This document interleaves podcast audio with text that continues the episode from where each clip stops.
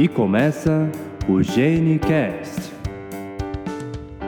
Olá, queridos ouvintes do GeneCast, seu podcast para falar sobre saúde, seu podcast para falar sobre genética. Eu sou Rayana Maia, geneticista em Campina Grande. Aqui é Rodrigo Foque, geneticista falando de São Paulo. E eu sou a doutora Ana Lúcia Langer, médica, sou pediatra há muitos anos. Eu, eu atuo na área das doenças neuromusculares, fazendo um enfoque muito clínico nesses pacientes. Eu sou formada pela Escola Paulista de Medicina, mas atualmente eu atuo mais de uma forma autônoma. E eu sou presidente também da Associação Paulista de Distrofia Muscular. Hoje a gente vai estar aqui com a doutora Ana Lúcia que já se apresentou, e ela vai falar um pouquinho sobre a distrofia muscular do Duchenne, que ela tem uma vasta experiência que vai passar um pouquinho para a gente hoje desse conhecimento dela.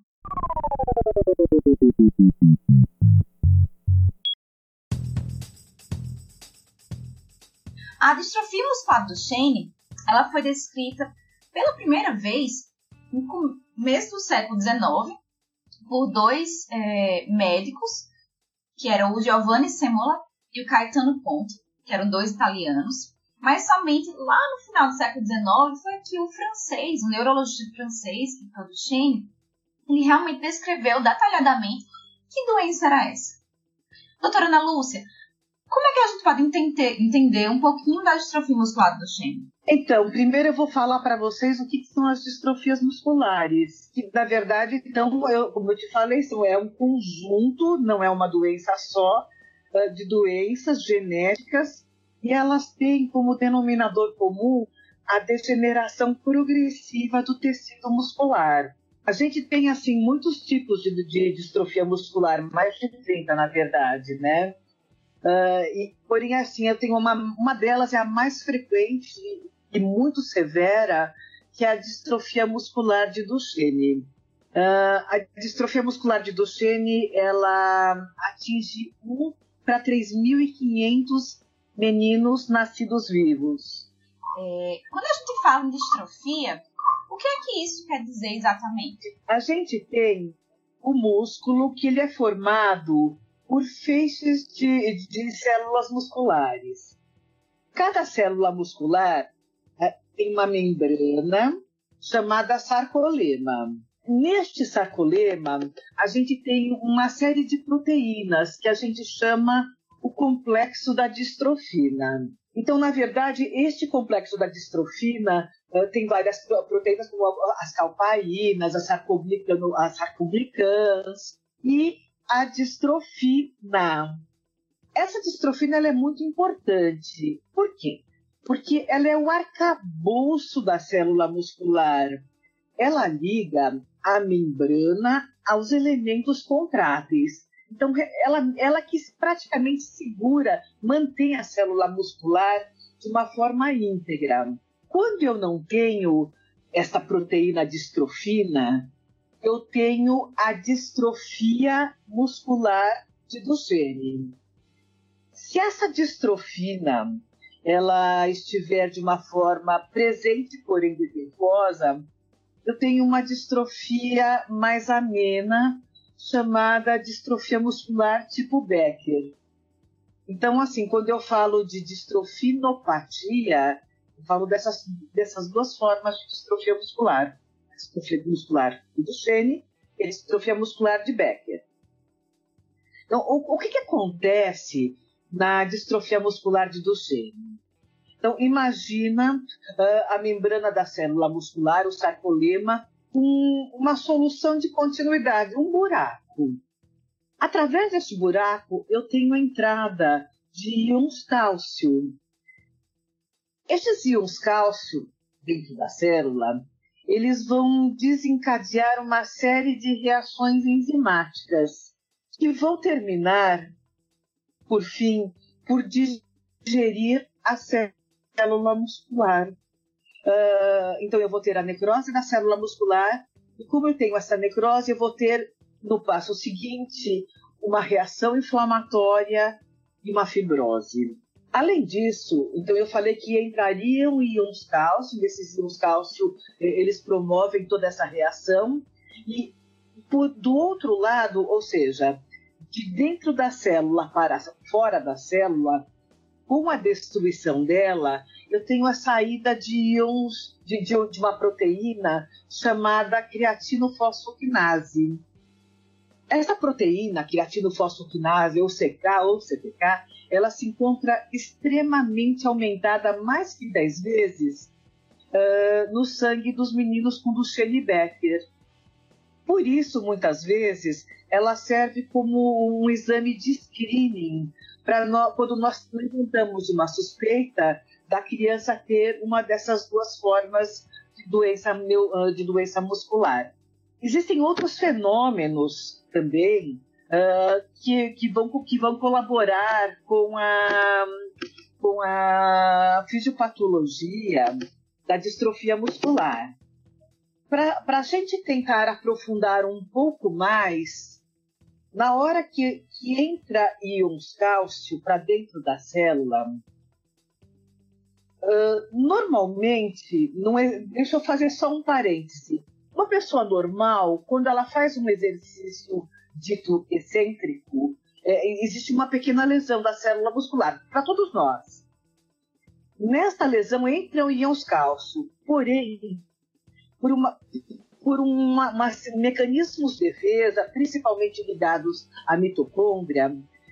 Eu tenho um gasto energético e este excesso de íons cálcio ele é expulso da célula muscular e por outro lado eu tenho também quando a lesão um estímulo daquelas células satélites que são responsáveis pela formação de novas células musculares. No caso dos meninos com distrofia muscular Duchenne, eu tenho um estresse metabólico violento. Uh, a, célula ela não consegue atuar uh, nessa homeostase.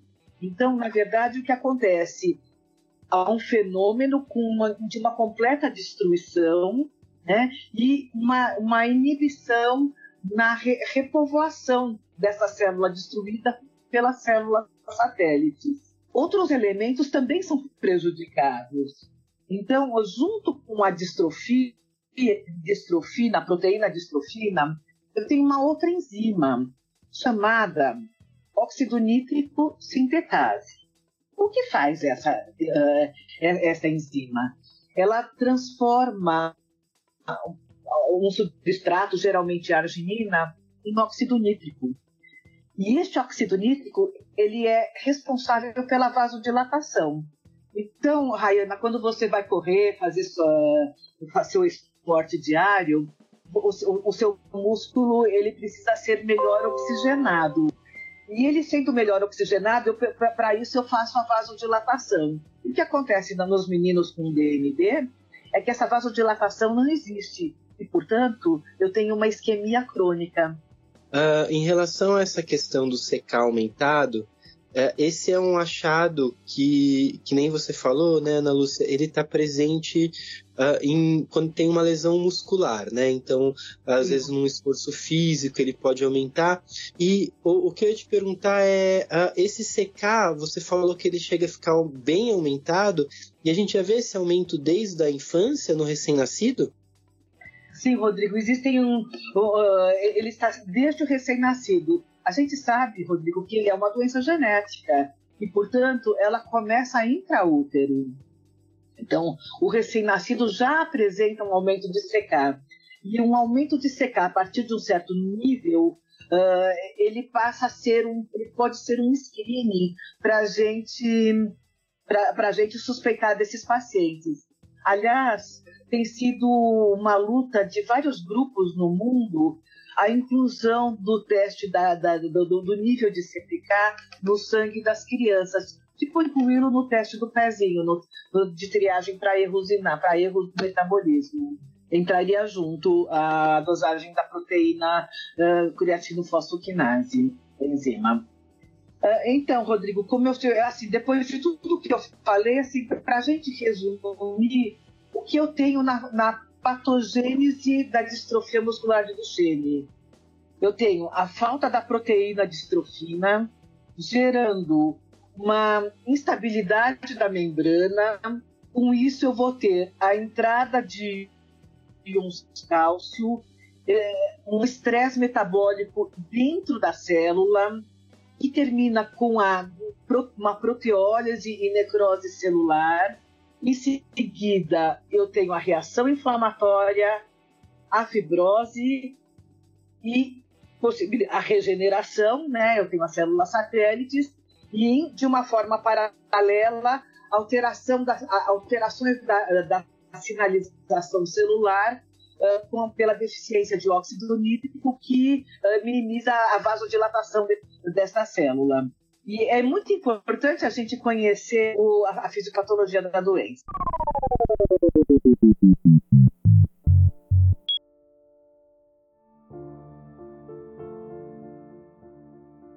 Quando a gente fala de doença genética, é, no caso do Shane, a gente tem que lembrar também como é que acontece esse mecanismo, né? A distrofina, como a senhora já falou, é uma proteína e ela é codificada por um gene que está lá no cromossomo X. E aí isso é importante a gente comentar também, porque no caso da DMD, né, que é a distrofia muscular do Shane, a maior parte dos pacientes são meninos, mas a gente pode ter também mulheres que são portadoras da doença. A senhora pode poderia explicar como é que isso funciona? Posso sim. Então, assim, é um, é, a herança desta doença ela é recessiva ligada ao cromossomo X.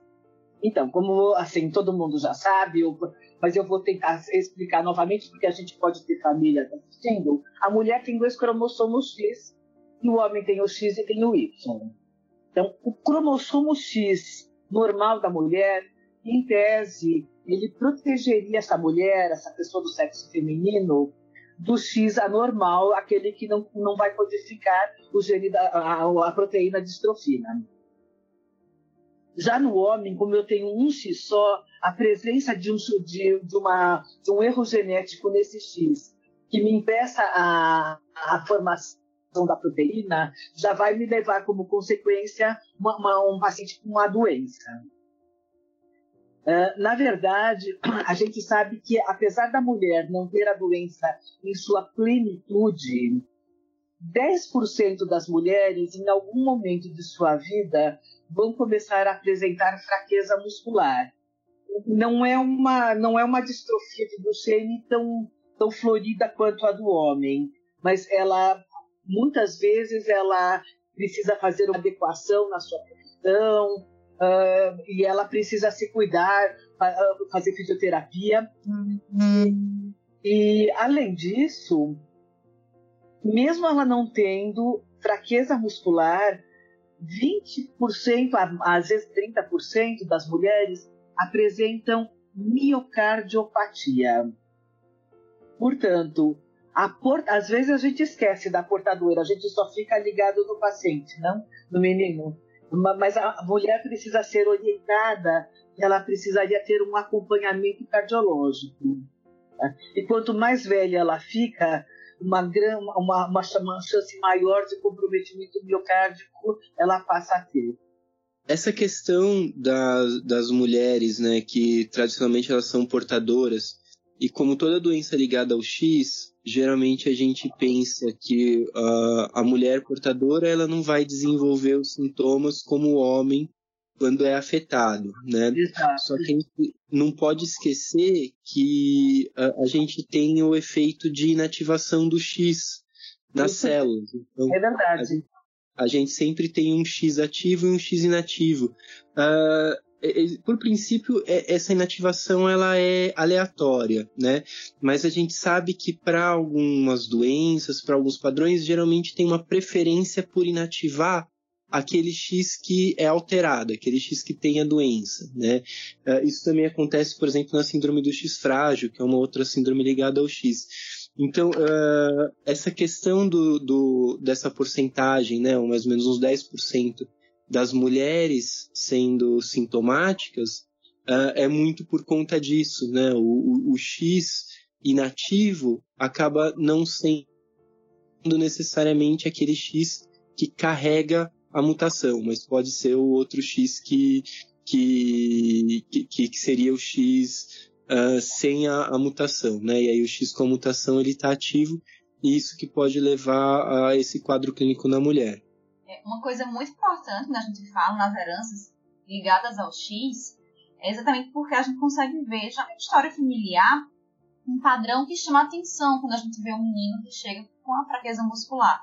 Normalmente, ele tem primos, homens, filhos de irmãs da mãe, né, que são afetados. É muito comum a gente chegar com essa história é, no consultório, ou então irmãos da mãe que são afetados também.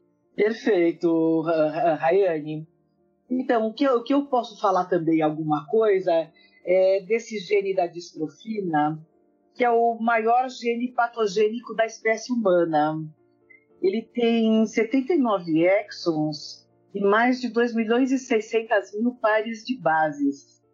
Então, a chance de ter um, alguma mutação em algum ponto deste grande gene é muito grande. É, a gente está na frente agora da doença genética mais comum, da, da doença genética letal mais comum da infância. Então, é, a gente hoje começa a prestar muito mais atenção uh, nestes pacientes e ainda mais com o desenvolvimento das terapias genéticas. É muito importante a gente aprender a manipular e mexer com, com esses pacientes para que eles consigam uh, aumentar muito mais a longevidade. Mesmo. E quais são os sintomas que o paciente ele vai queixar no começo do quadro clínico? O que é que a gente deve prestar mais atenção para alertar para o diagnóstico precoce desses pacientes? Então essa é uma pergunta assim extremamente importante, né? É, então, primeira, primeiramente, assim, eu vou, eu vou dizer, assim, que eu tenho uma família e essa família, ela é, tem algum paciente, tem algum, algum, algum indivíduo com antecedente familiar é, de distrofia muscular. Então, qualquer alteração, qualquer anormalidade de atraso neurológico precisa ser investigado. Então, isso aqui é muito importante. Então, assim, havendo uma história familiar positiva, qualquer suspeita de função muscular anormal. Não havendo história familiar, a gente vai prestar atenção para um diagnóstico precoce naquelas crianças que atrasam um pouquinho a sua marcha. No, no desenvolvimento normal da, da criança, a grande maioria, mais de 90%, é, é, até, um, até que um ano e três meses já está andando. O, o, nosso paciente, ele, na grande parte, vai começar a andar um pouco depois deste momento. Então é aquela, aquele menino que é preguiçoso, que sempre tem uma desculpa, e na hora que a família e o pediatra começam a se preocupar, ele começa a andar. Então, geralmente com um ano e quatro, um ano e meio, e aí ele começa a andar e se esquece um pouco desse detalhe. Uma outra forma assim, é de fazer diagnóstico, isso é um alerta para os médicos, uh, aqueles meninos que vão fazer um pré-operatório e que fazem a dosagem do nível de transaminases. Transaminases são as enzimas do, do, que também existem no fígado, que é a TGO e TGP. E muitos médicos imaginam que essas enzimas existam apenas no fígado. E essas crianças acabam indo para investigação de doenças hepáticas, para biópsia hepática. É, então é uma coisa que assim precisaria ser mais divulgada. Um aumento de transaminase inexplicável poderá ser um, um dos sinais da distrofia muscular. Bom, então eu tenho três sinais. Então, aquela, aquela família que tem uma criança que atrasou na marcha, aquela família que tem uma função muscular anormal e, é uma, e tem um antecedente familiar né, de distrofia muscular, ou aquela, aquela família que tem uma criança que tem um aumento inexplicável de transaminases. Quando eu tenho essas três situações, o que eu tenho que fazer? A primeira coisa é o screening, a triagem para DMD. Então, nós vamos fazer a dosagem da proteína creatino, da proteína, da enzima creatinoquinase. A gente pode fazer esse screening em pacientes assintomáticos? A gente pode fazer, assim, numa rotina. Eu acho que vale a pena. Existem algumas formas de doença muscular uh, e até as, a própria DMD.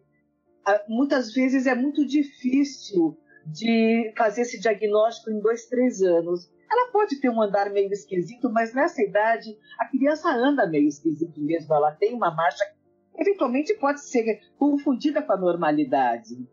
E é muito importante a gente ter esse diagnóstico precoce, além de, de, de tratamento, além de aconselhamento genético, é que existe uma sensibilidade a, a, a, a agentes anestésicos.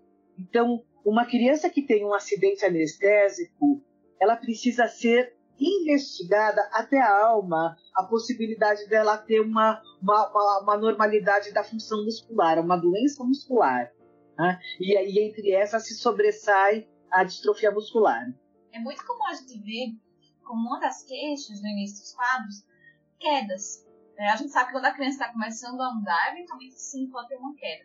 Mas a partir de quando essa queda ela começa a ficar a chamar mais atenção? É, então, na verdade, assim, a, entre três, a partir dos três anos, assim, quando ela já devia ter uma marcha um pouco mais firme, é, a gente percebe que ainda ela cai, ainda ela é insegura, e a gente percebe também que quando ela cai e ela tenta se levantar, é, ela se, ela se ergue escalando a própria perna. E é é, é, é, é, esse movimento tem um nome, é o sinal de Gowers. Então, na verdade, ele não é, não quer dizer que seja distrofia muscular, mas significa que existe uma fraqueza muscular proximal no quadril. E uma criança, um menino com uma fraqueza muscular proximal no quadril, aí você pode também olhar para a perna dessa criança e principalmente para a batatinha da perna, panturrilha.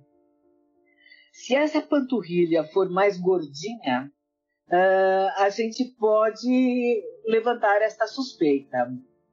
Eu estava falando antes assim da, da, da de, de, de acessibilidade anestésica, é, Rayana.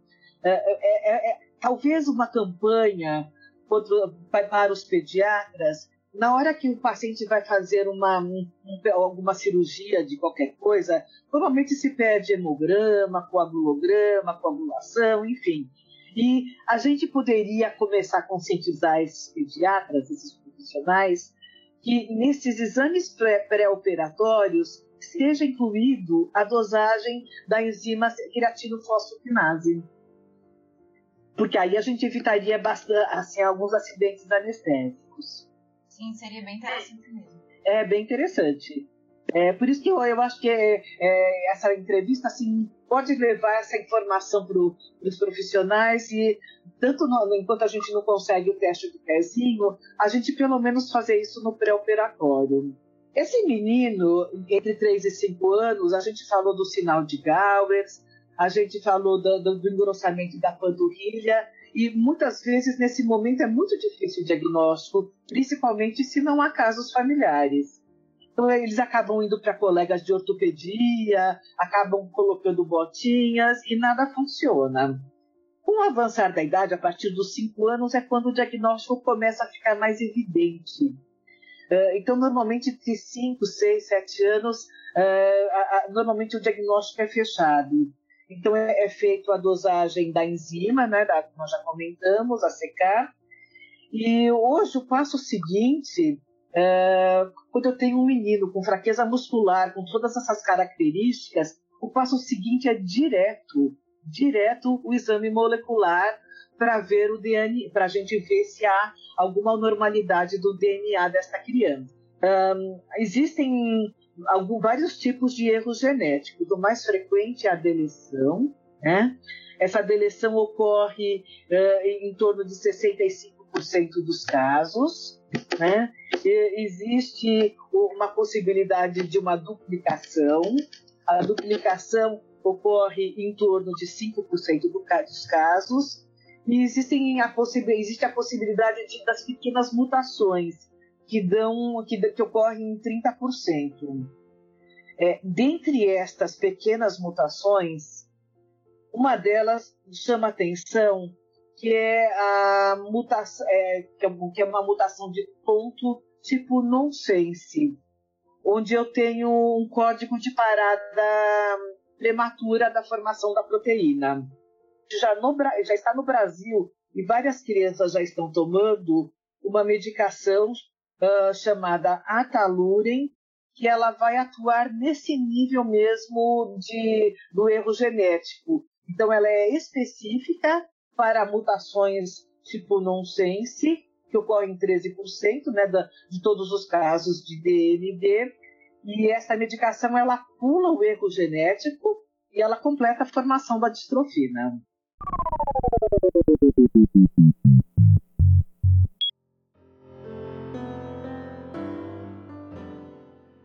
Quando é que a gente vai é, começar a perceber as deformidades? A senhora falou que eles vão muito para os ortopedistas, mas as contraturas, a escoliose, a partir de que momento a gente vai começar a perceber? Então, na verdade, a gente divide de uma forma didática a DMD em cinco estágios. Assim, é didático, claro, né?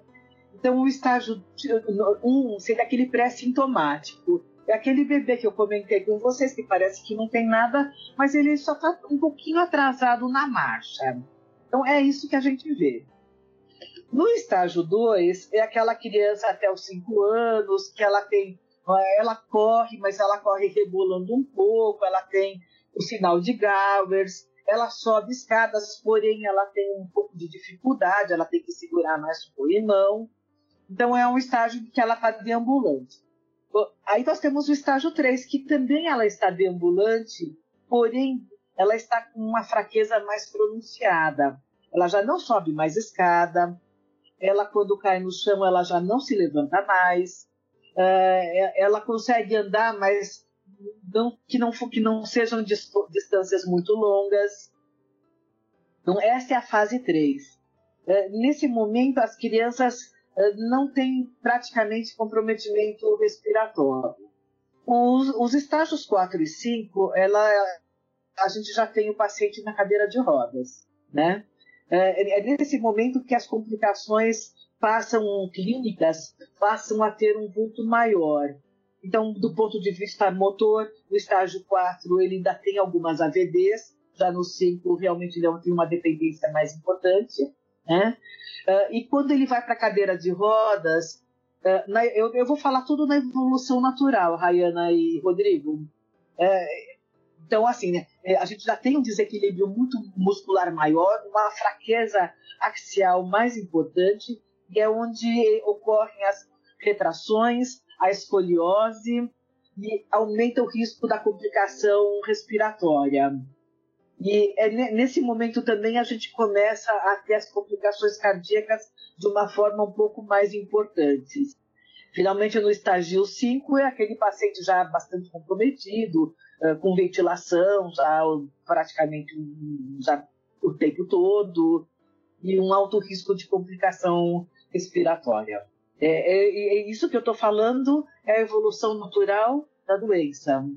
É, eu sempre falo, eu sempre falo que a, a DMD ela é, de, ela é, assim como a medicina, ela é dividida em anti-antibiótico e pós-antibiótico. A DMD é dividida em pré-corticoide e pós-corticoide. O corticoide, acho que ele mudou bastante, apesar dos efeitos colaterais que existem, ele mudou bastante a história natural da doença. Realmente, a questão do transtorno espectro autista como comorbidade de distrofia muscular de Duchenne, ela já é bem caracterizada, né? Inclusive em recorrência, às vezes, em irmãos. Às vezes pode acontecer de ter dois irmãos com distrofia muscular de Duchenne e com transtorno do espectro autista, né? Então, é, essa questão dessa comorbidade é, do, neuro, do neurodesenvolvimento, deficiência intelectual, TDAH, TEA, uh, é uma coisa bem, bem relevante também, né? Uhum, exatamente. É, e provavelmente deve ter relação com o erro genético. Eu tenho dois irmãos, assim, ó, que eu acompanho, os dois são bastante autistas, de uma forma importante. Então, uhum. você vê que quando são irmãos, quando um tem, geralmente o outro tem. Ana Lúcia, deixa eu aproveitar e te perguntar. É, em relação à política pública para acompanhamento de crianças com distrofia muscular de Duchenne, tem alguma coisa específica? Porque assim, a gente tem né, dentro do, do Sistema Único de Saúde os centros especializados em reabilitação, os CERS, que eles têm como uma das funções uh, trabalhar na estimulação, uh, e a gente sabe também que tem a política de doenças raras, que tem como um dos objetivos fazer o acompanhamento dos pacientes com doenças genéticas, né? Uhum. Mas para distrofia muscular de Duchenne em específico, é, vinculado assim, pensando em sistema único de saúde, tem alguma, alguma coisa em relação a isso? Infelizmente, Rodrigo, nós não temos. Há uns dois anos, alguns profissionais, principalmente os neurologistas, e eu participei também, nós nos reunimos, e ligados à Academia Brasileira de Neurologia. Nós participamos em, em Belo Horizonte num, num encontro com a finalidade de fazermos um, um guia para o tratamento da DMD. Mas até hoje, o número de profissionais que conhecem peculiaridades da doença, porque existem peculiaridades. É, eu vou falar um, um exemplo bem, bem claro, assim, por exemplo, cardioproteção. Hoje a gente já sabe que se a gente começar a tratar o coração dessa criança previamente à disfunção, a gente consegue melhorar muito o, o quadro evolutivo. Poucos são os cardiologistas que têm esta informação. Quando eu tenho um menino com uma restrição respiratória e ele cai no pronto-socorro, a primeira coisa que os profissionais do pronto-socorro fazem é colocar oxigênio, sendo que o oxigênio é absolutamente contraindicado na falência ventilatória. Então, existe um conhecimento bastante específico, tanto da distrofia como de outras doenças musculares parecidas, que praticamente agora, com a, que as doenças raras parece que estão entrando na moda, então agora que a gente começa a ter uma maior divulgação. É, então é muito difícil, a gente precisa, por isso que as, as associações se cansam de fazerem cursos de formação e é muito importante que esse conhecimento seja divulgado. É, eu costumo dizer assim que eu cuido, cuido, cuido do meu paciente na hora que ele tem uma internação e cai na UTI eu perco, porque exatamente porque os profissionais não não têm o conhecimento da peculiaridade desses pacientes. Então a resposta é, Rodrigo, infelizmente nós não temos nenhum centro de referência Existem poucos serviços no país que tratam desses pacientes. Nós tínhamos a ABDIM, Associação Brasileira de Distrofia Muscular, que infelizmente não, se, se desfez. Temos o HC e um outro serviço particular. O, então, é, é, esse é um momento uh, importante porque se fala das doenças raras, uh, coisa que não se falava antes. E dentre as doenças raras, as doenças musculares e as distrofias musculares, em particular a de Duchenne, que é, é, uma, é a mais severa. Então é muito importante que esse conhecimento seja difundido e novos centros de atendimento, principalmente de uma forma multiprofissional, aconte aconteçam.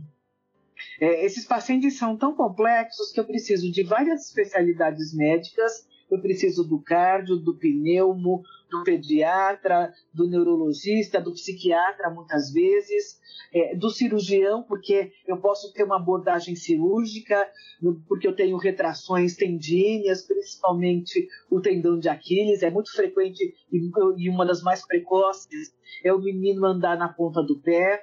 É, na hora que vai para a cadeira de rodas, é, existe a possibilidade de ter que fazer a correção da coluna, da escoliose. Uh, eu tenho psicólogos, eu tenho é, psicopedagogos, fisioterapeutas, é, motores respiratórios, terapeutas ocupacionais, fonoaudiólogos. Então, é uma constelação violenta de profissionais. Em 2000, a gente teve inicialmente a portaria 1530, que foi uma vitória, inclusive, das associações, que dava direito a todo paciente com distrofia muscular, assim que tivesse a sua indicação uh, clínica, que tivesse o BIPAP e o acompanhamento ventilatório. Uh, em 2008, essa portaria foi estendida para todas as musculares, uh, que é a portaria 1370. Então, é muito importante que as famílias tenham ciência de que uh, existe essa portaria do BIPAP e que aquele estado que não cumprir a portaria pode ser judicializado.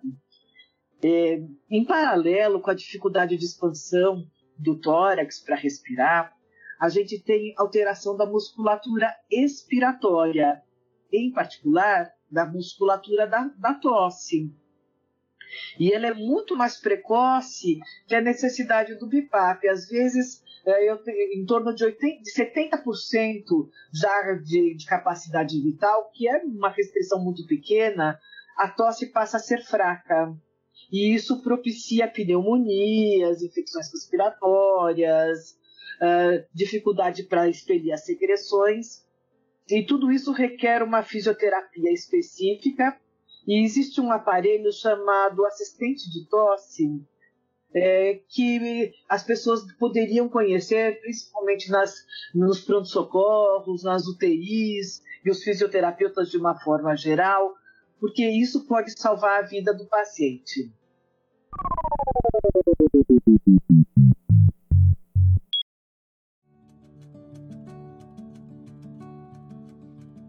Além do corticóide, que muda o prognóstico da doença, além de todo esse suporte terapêutico multidisciplinar que a gente tem, que vai desde aí pediatra e neurologista, até o ortopedista, a parte é, de apoio cognitivo, é, que outras novidades a gente tem de medicação e de tratamento dentro da DMD? Uma delas eu já falei, é o Ataluren, que é específico para mutações sem sentido, que ele ultrapassa aquela ordem de parada prematura e completa formação da distrofina. E a gente tem agora, de muito moderno, eu vou falar assim, se eu fosse falar tudo, a gente terminaria a entrevista amanhã. Mas eu quero citar uma que já está chegando no Brasil também, que é o exon skipping. Inclusive, quando eu digo está chegando no Brasil, na verdade, este mês está chegando. E um menino, que é o primeiro paciente de fora dos Estados Unidos, vai fazer essa terapia aqui em São Paulo. Uh, então, assim, quando a gente fala o que é o exon skipping, ou salto do exon, então, a, a, tal, talvez para os profissionais fique mais, fique mais fácil a gente entender, Uh, mas eu vou tentar ser simples. Vamos dizer assim: a gente tem 79 exons. E estes exons se encaixam, tem um encaixe tipo macho-fêmea.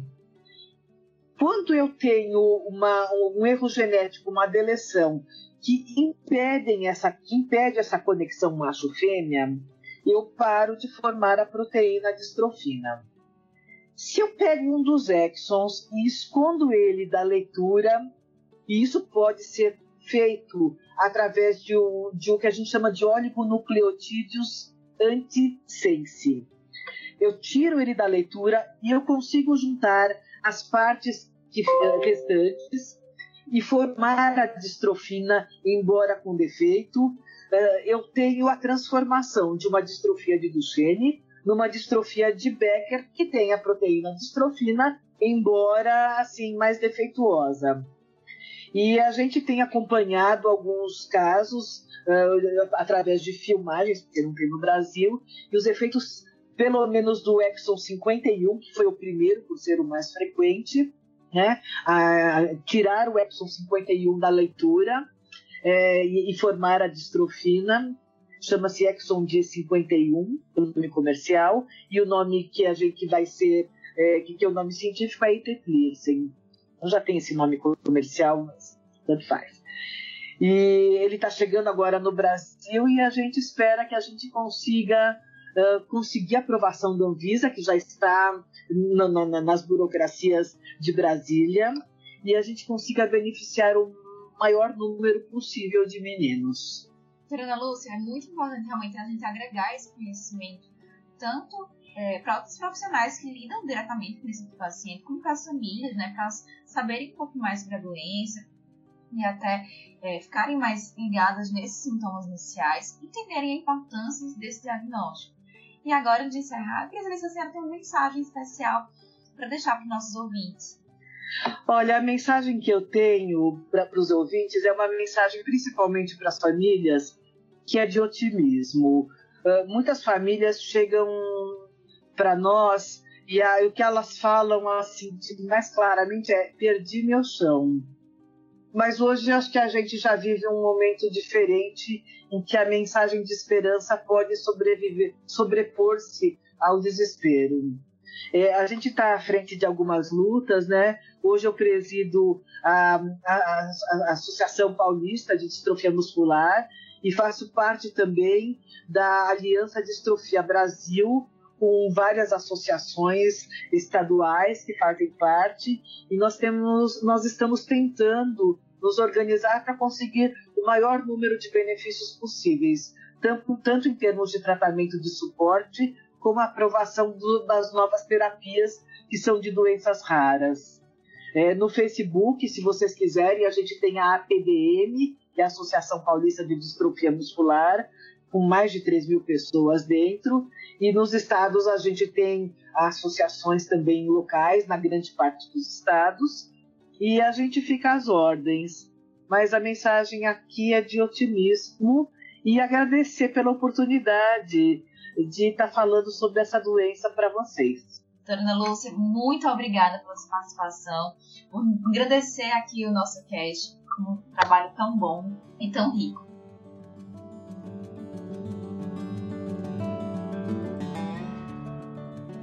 A gente queria agradecer também aos nossos ouvintes que nos escutam aí pelas mais diversas plataformas.